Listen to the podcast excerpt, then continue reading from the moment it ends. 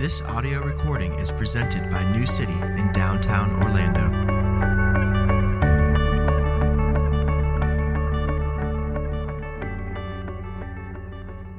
This morning's scripture reading is from 1 Peter chapter 1, verses 3 through 5. Blessed be the God and Father of our Lord Jesus Christ.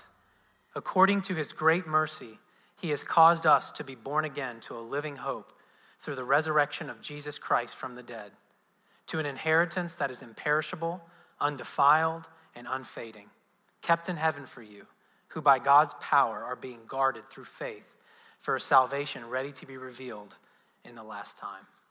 This is God's word. Amen. Please be seated. So, as I've mentioned, we are continuing in a series on 1 Peter called The Sojourner's Hope.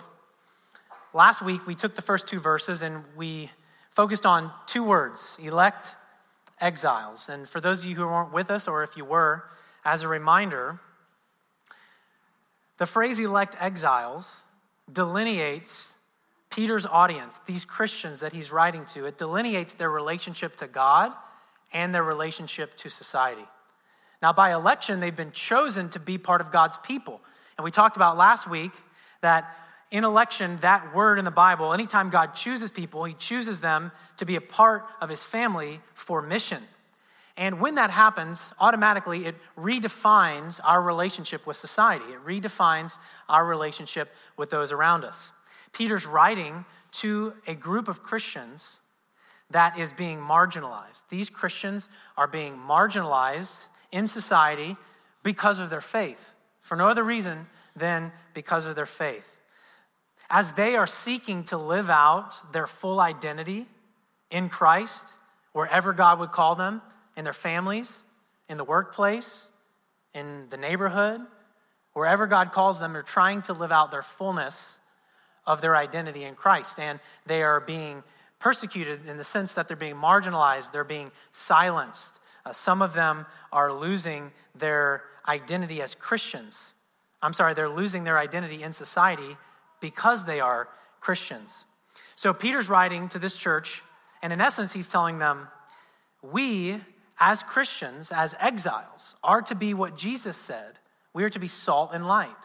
So we don't assimilate into culture. We don't seek to dominate culture, but we seek to be in culture for the culture. We are God's people on mission. Now, we talked about last week that this entire series is going to unfold different questions that that brings up. For example, what does that mean for marriage and family? What does that mean for politics and submission to authority?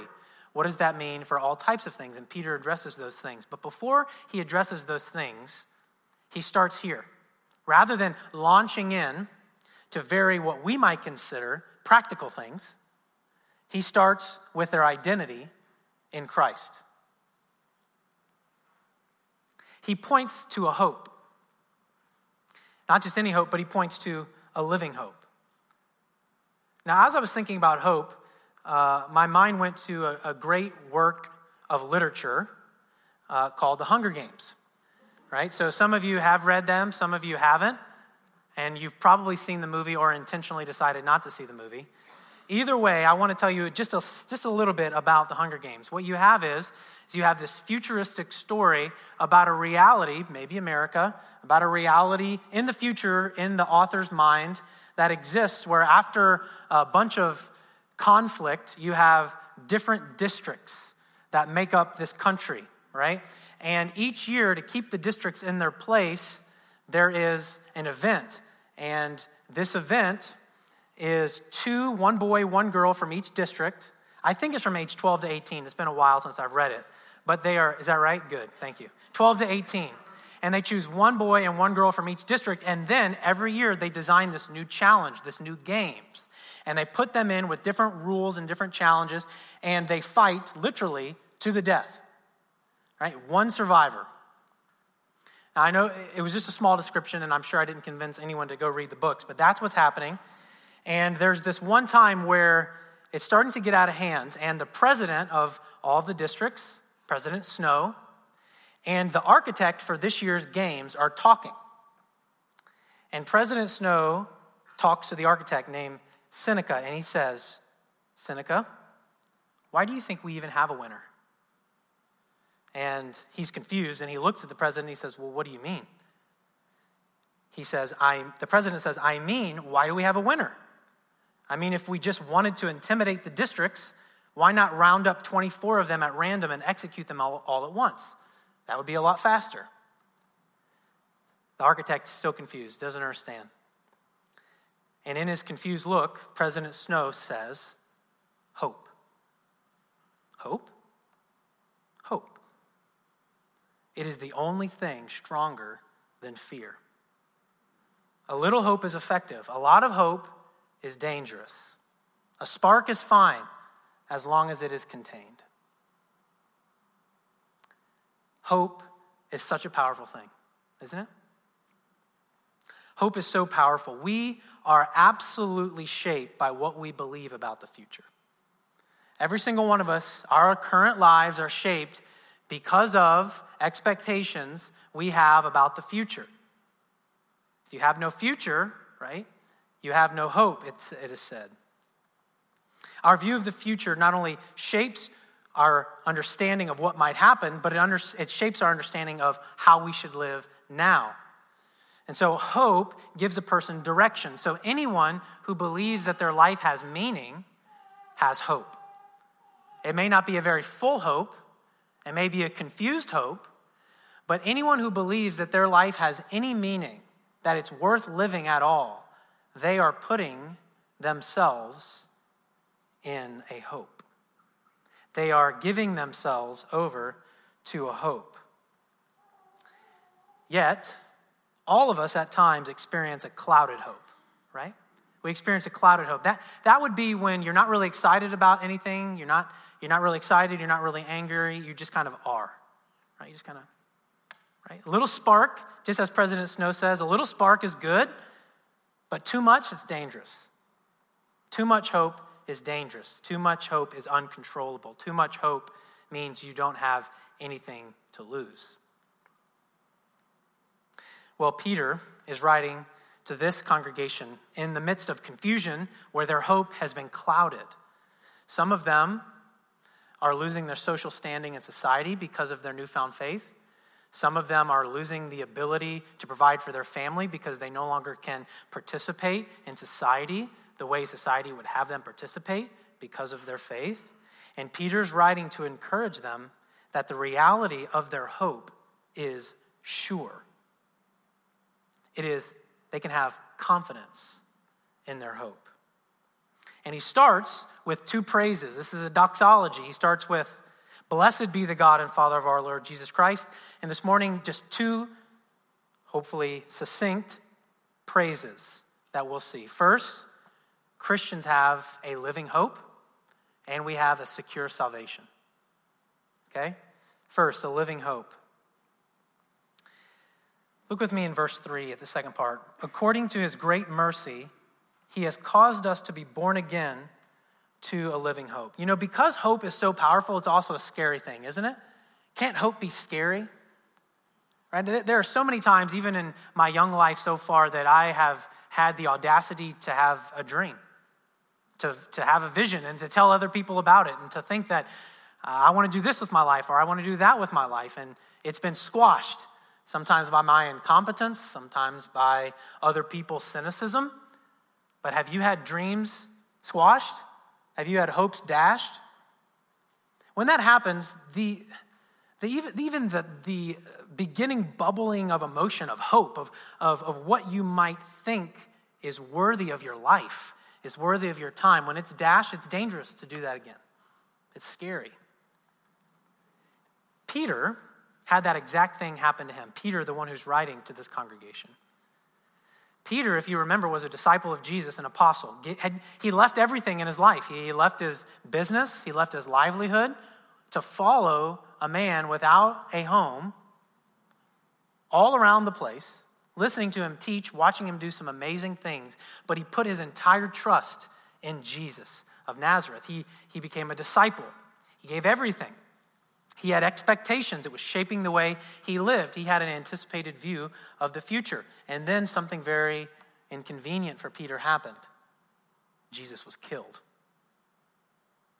I mean, can you imagine that? Can you imagine you, you've left everything to follow this man, and then you're watching him be killed. The whole time you're thinking, no, he'll come back. No, legions of angels will come.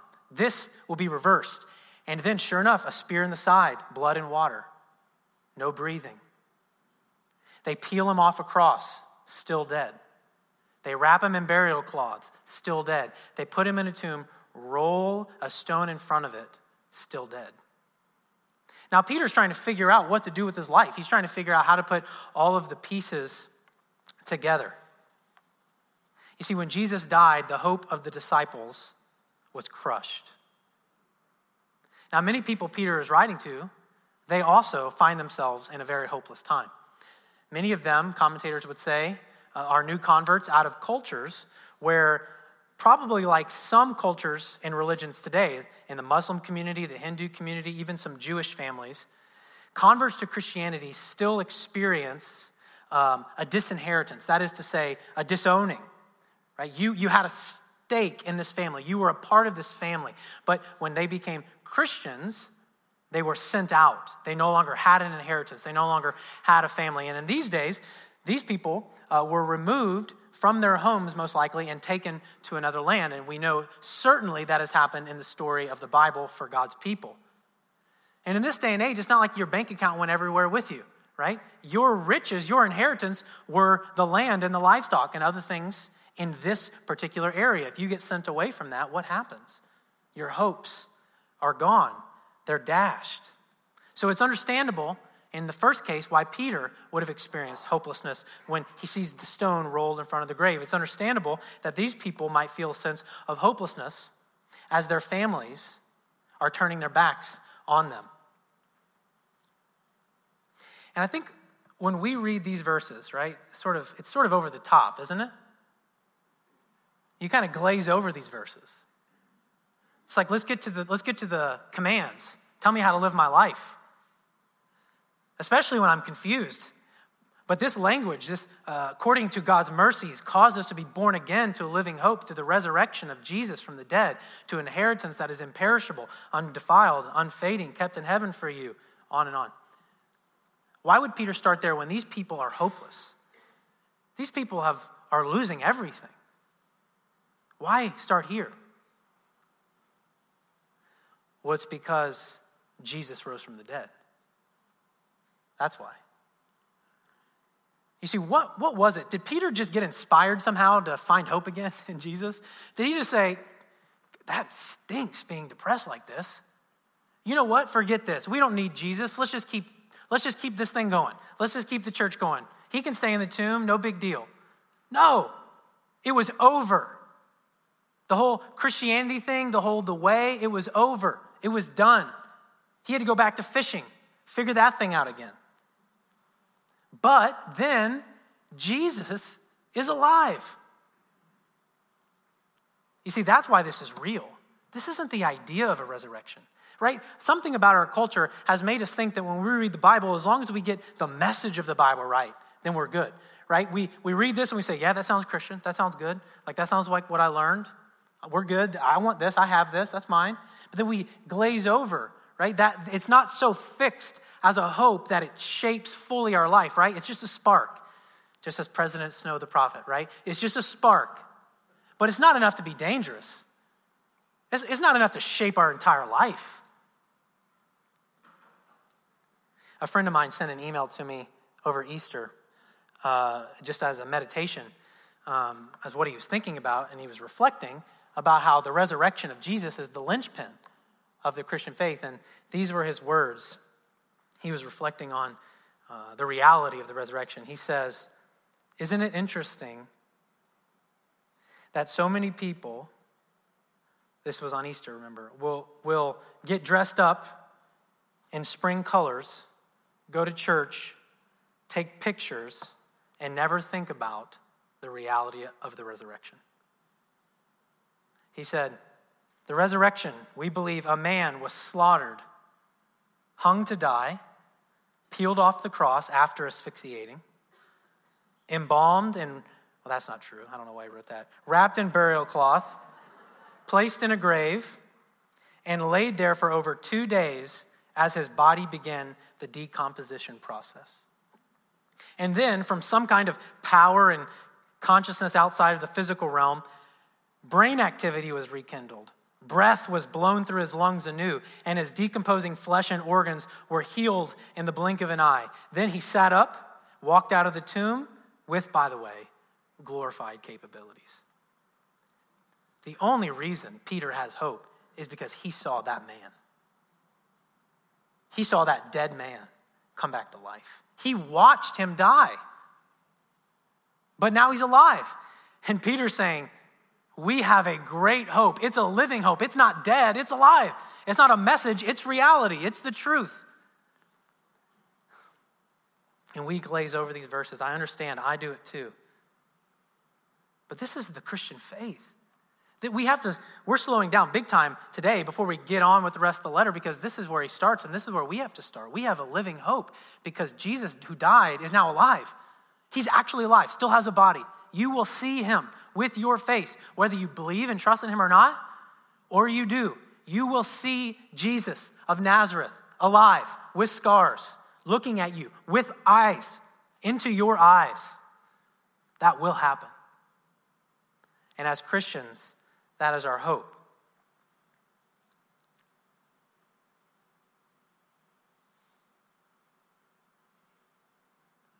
So it's a living hope.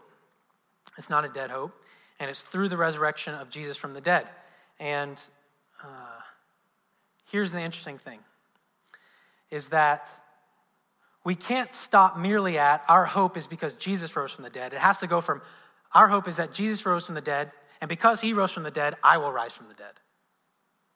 See, that's the Christian hope. That's the full orbed Christian hope. So, how does this work? Well, the new life that God gave Christ in the resurrection, he gives to us, his children. So, our hope is not only because he lives, it's because in him we live too. So, the new creation began when Jesus was raised from the dead. And then this thing called new birth. Can you think of anything more all encompassing than this word new birth? And by the way, this is the only time this particular word is used in the New Testament, this chapter, twice. He has caused us to be born again, caused us to be born again to a living hope. Just for a second, think about birth, right? When, when, you, when a baby is born, they're born into a family, they're born with a citizenship, they're born with certain DNA. And that DNA is given to them, designed that as they grow, it will make them into a certain type of person with certain characteristics and certain traits. Well, when you and I were born again, in a sense, when the Holy Spirit came into us and brought us to life, we became part of the new creation and we get this new DNA. And now we will become like Him. We are now part of and experiencing the new creation. The same power that raised Jesus from the dead is working in our lives now. That is how it works. That's why the resurrection matters. So, in Christ, his resurrection, the renewal of all things begin. And part of all things renewing is our new birth. That's amazing that we will be born again. Now, of course, we're already at a disadvantage in our current culture when I say I'm a born again Christian. That's okay. That's okay. It's, it's just important that we know what we mean by being born again. That we know that it was because God caused us to be born again by breathing on us, by putting His Spirit in us. And it gives us this new DNA, and we become transformed and we grow more and more into His likeness. And that is a living hope. And then He uses these words, so powerful. So, this idea of what are we born again to? Okay, what are we born again to? Two things a living hope and an inheritance, right? Uh, these actually are the same thing. So when I say one, I mean both. So we have a living hope, and that is an inheritance. And this hope is imperishable, undefiled, and unfading, kept in heaven for you. Now, it doesn't mean, what does it mean to be kept in heaven for you? All right? This, this whole passage is actually uh, used, misused a lot. And really, what we need to understand is that it's kept in heaven for us so that uh, it's given to us at the proper time. And the proper time will be at the judgment. It will be when Jesus comes back. That's when we get it, right? Our, our final hope is not in heaven. We do go to heaven, but our final hope is after that. Our final hope is on earth when we get new bodies and this whole earth is made new, right? That's why, I mean, it, uh, it's like this. It's like if I invite you over to dinner and I have uh, uh, drinks in the refrigerator, right? So they stay cold. Why? For the appointed time when you come over. But when you come over, I'm not going to say, "Oh, hey, I kept the drinks in the refrigerator for you. You got to climb in there and drink them." No, the point is is when you come and it's the right time, I will bring it. I will bring it to you. You will have them. Right? And so Peter is saying, this is our hope. If you believe that, it will shape your life now. Your then will empower your now. Whatever it is, whatever your then is, whether it's tomorrow, next week, next year, your then will empower your now. And I love this, as one commentator puts it this inheritance, to use these three words, means that our inheritance is untouched by death, unstained by evil, and unimpaired by time.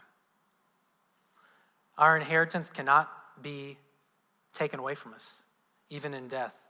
It cannot be corrupted by evil. And in fact, it doesn't, like everything else, get weaker with time. It's unimpaired by time. That is our inheritance. I want to be conscientious of the time.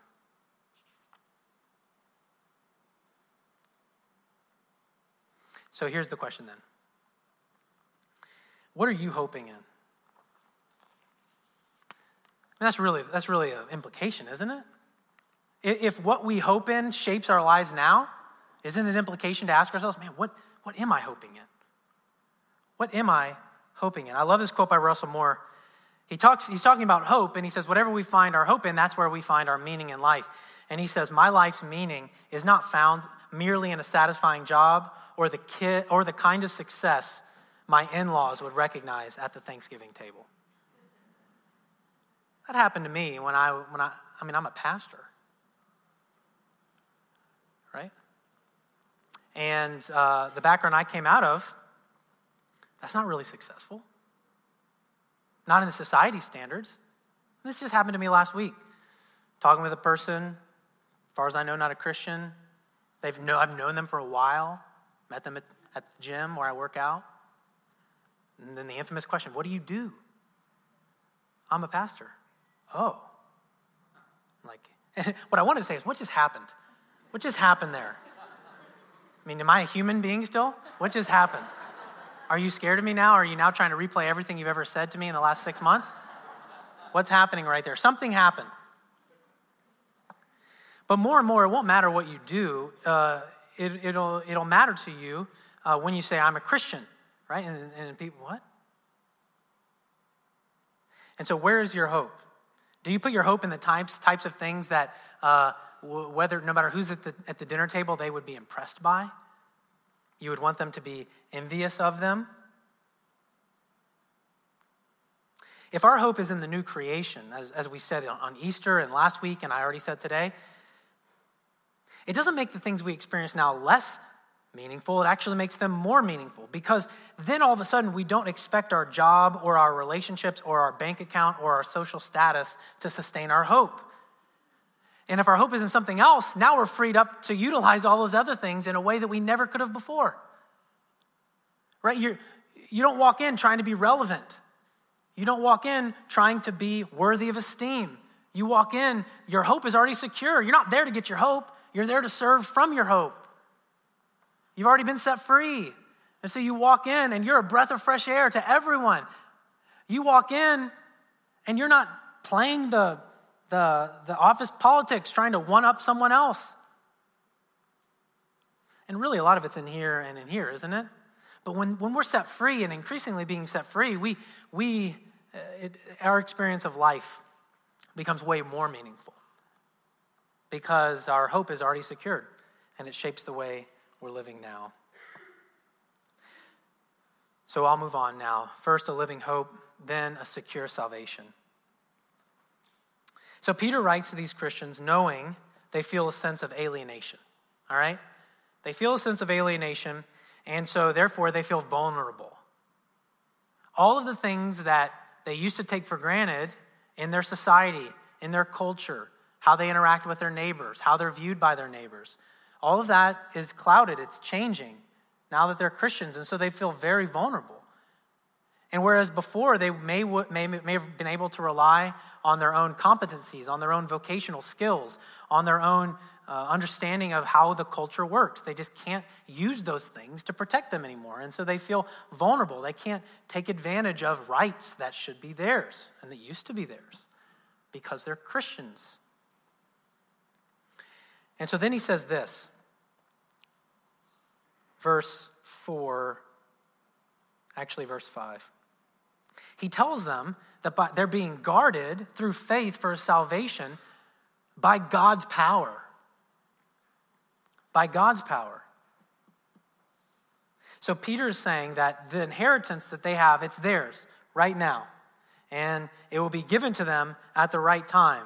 And because this is so sure that Christians have a future hope, then it ought to shape who they are now, right? We've said this, but here's, here's something new is that they don't have to guard themselves. But God actually is guarding them. He's guarding their salvation, but He's also guarding them. He's keeping their salvation safe, but He's also keeping them safe. He's guarding them by His power. And I had a little section on this, and I'll just go back only to say this. I do want us to know what He means by salvation. So I'll just say the last thing that I wanted to mention. Uh, salvation in the Bible it probably means a lot more than we tend to think that it means. All right? In the Bible, the word refers to deliverance from any threat. So, personal, political, uh, could be from a military, a deliverance from them. And in the New Testament, it's used for deliverance from physical danger, from disease, from sin. And Peter is referring to an ultimate deliverance that is the final goal of your redemption. And that is this you will be given a salvation. You will be saved. You will be given an existence, a physical body where there will be no physical, emotional, economic, spiritual, any of those types of threats or danger, and you will only flourish, and it will only be abundance, and you will only love the things that you should love. And you will experience ultimate life and ultimate freedom. That is salvation. Anything less than that is not biblical salvation. But I want to close with this uh, guarding idea. This word is a military word. So God guards you by his power. And so the word guard here is a military term. It's used to describe protection from invasion.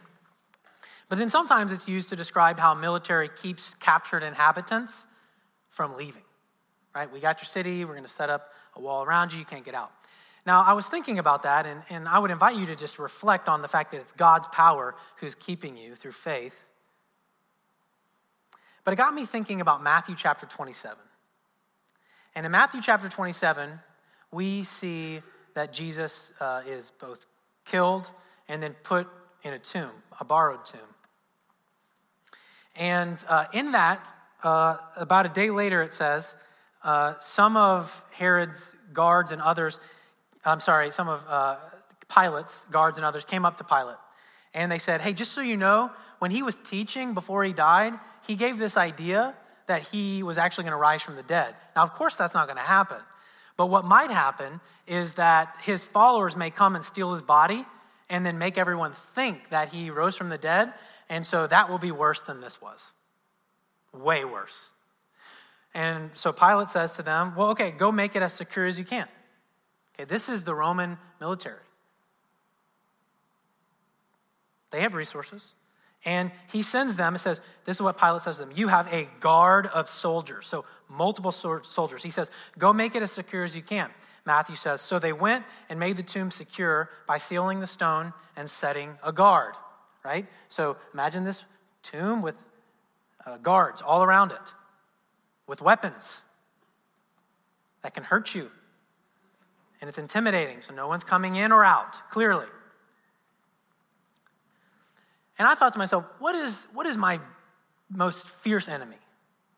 Well, it's death, right? Nothing worse than that. Death. Not even the Roman military could keep a dead Jesus in the grave. He was dead. No one's coming in, no one's going out. So the Roman military is guarding the tomb by their power. And everyone's intimidated except the Lord Jesus, who walks out Now, who knows what happened to them? I don't know what happened. But this is my point. You say, what, what, is, he, what is he saying? Nothing, nothing can overcome God's power if he's protecting you, if he's guarding you. He has you. You don't have him. If you had him, Christianity is bad news, not good news, because you're not very strong. You're not very powerful. But when you get to the point where you realize you are at the end of yourself, it's there that God's power is still.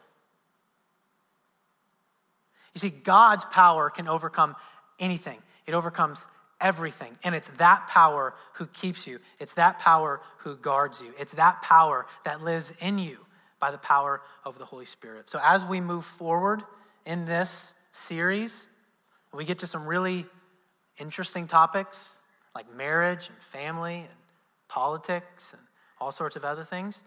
Know this we don't need a Messiah, we have a Messiah. We don't need anything stronger than the power of God because it guards us. That's our hope. Let's pray.